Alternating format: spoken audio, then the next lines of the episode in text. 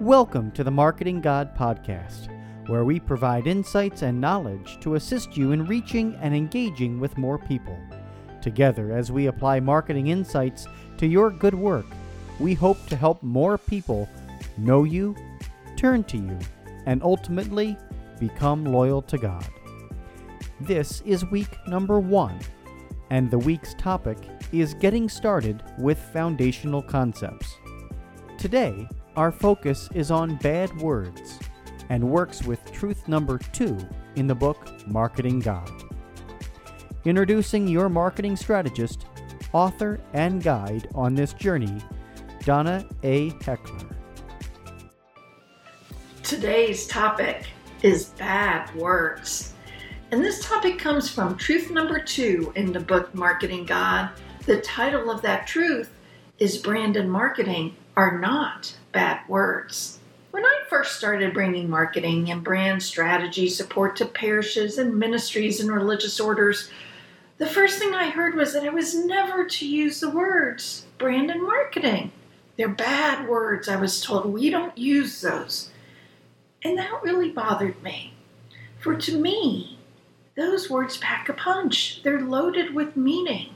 And I felt we were missing something if we weren't going to use those words. I couldn't help but think about this verse from Ephesians, the one that we share in the book. It's Ephesians 4:29 and it says, "Let no evil come from your mouths, but only as is good for edifying, as fits the occasion, that it may impart grace to those who hear." You see, brand and marketing for me are not evil words. They are, however, shrouded in money, and that casts a shadow over them, I think. The words, however, are quite edifying when we truly understand them. And that's what I'd like us to explore today. Let's start by asking the question why are we so repulsed by the idea of these words, marketing and branding, especially as we think about those words in the context of our faith? I alluded to it earlier but I think the root of the problem is in the idea of money, money, money. We hear brand and marketing and we think big brands and big budgets, and those words scream to us, us of greed and commerce, and they just feel vulgar, especially when we think about it in terms of our faith. So let me suggest to you that to explore these terms adequately, what we need to do is strip away the veneer of money Let's strip that away and let's understand what these two words really mean.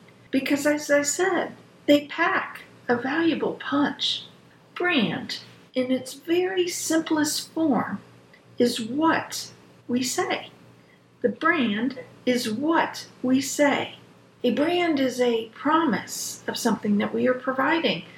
And we convey that promise in a variety of ways, but the promise is what we say we will do. And as any promise, we have to then do that. But the important part here is what are we saying? What is our message? What are we conveying?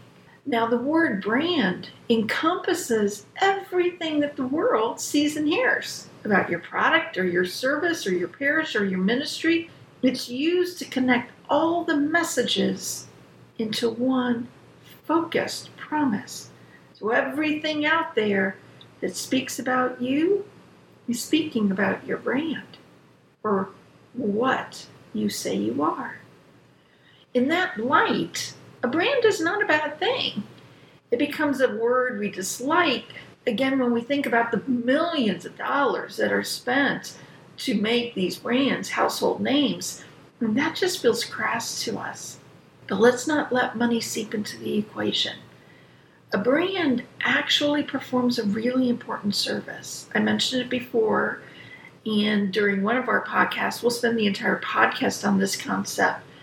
But I want to reinforce for you that a brand is a promise, and people become loyal to you when they know what your promise is and they know that you keep it. Loyalty, as we discussed, is a reason for marketing. It's the reason we're doing the podcast. It's the reason we have the book. It's the reason that we are all doing this together. Because we want people to be loyal not just to our parish or our ministry, but importantly to God. And a really critical way of doing that is being really clear on our promise, on our brand, on what we say. Now let's turn to the word marketing. That also packs a really important punch. Marketing, in its simplest form, is how we say something.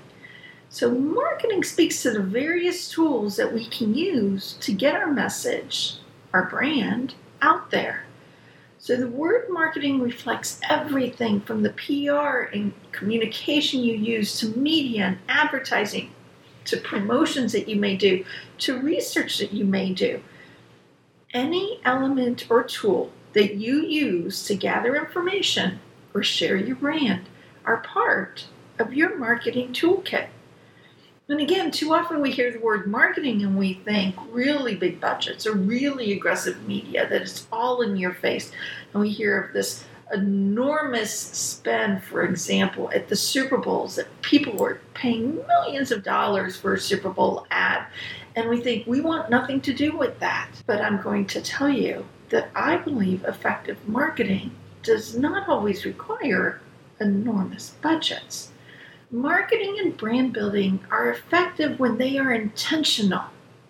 When they're intentional, they're thoughtful, they're thought through, they're considered. And none of that is based on money. There are a number of Catholic organizations that I think are doing a better and better job of late with their marketing and their branding. And one that has caught my eye is Dr. Taylor Marshall. He really has quite a following and he's known for his traditional Catholic views. He's an author, he's a speaker, he's got a lot of podcasts out there. But here's what catches my attention his brand and his marketing efforts are really clear. His brand is very focused and he reiterates his message or what he says, what his message is. He reiterates his promise very consistently in everything he does. He makes great use of social media and digital communication in a coordinated and consistent way, and that's an important part of his marketing toolkit. That's how he's getting his word out that level of uncompromising consistency to his message is why he's gathering so many loyal followers. He's not using expensive advertising to do it. It is not the money that is creating his loyal fans, but rather his discipline and his intention around his brand and his marketing. His discipline and intention around what he says and how he gets the word out. And that's what I want you to think about as well. What does brand and marketing mean to you? And are you, can you be intentional and disciplined as you're doing some of your brand and marketing work? I know that it's difficult for us to use this word marketing or branding with the idea of, of God. It just feels off to us. It felt off to me. I know if you listened to the first podcast, you heard about that for me. You know how I struggled with the idea of writing a book entitled Marketing God, even. I say this because it's not that I hope as Catholics change our tune and start using the words brand and marketing all the time. I don't think that's going to happen. Rather, I do hope that you become familiar with the words and that you're not afraid of them. And importantly, I will be using these words. They're in the book. I will be using them in the podcasts. They're in the worksheets that we're preparing and offering you. They're going to be out there, they're going to be around. So I think if you have an understanding, it'll make the rest of the information a little bit easier to take in and understand as well. One of the things I'd like to leave you with is a little question to ask yourself, just things for you to ponder as you continue forward with your day. And for today, what I'd like you to ask yourself is Has your perception of the words brand and marketing shifted at all? Might understanding those words be helpful to you in the work you do? Thanks everyone for joining us. I look forward to seeing you next time. Thank you for being here. We are so glad you listened in today. We invite you to join the Marketing God Facebook group, where we share additional tools, insights, and ideas with each other. Are you looking for even more insights? You can purchase the acclaimed book, Marketing God, online at your favorite Catholic bookstore or for larger quantities through publisher OSV.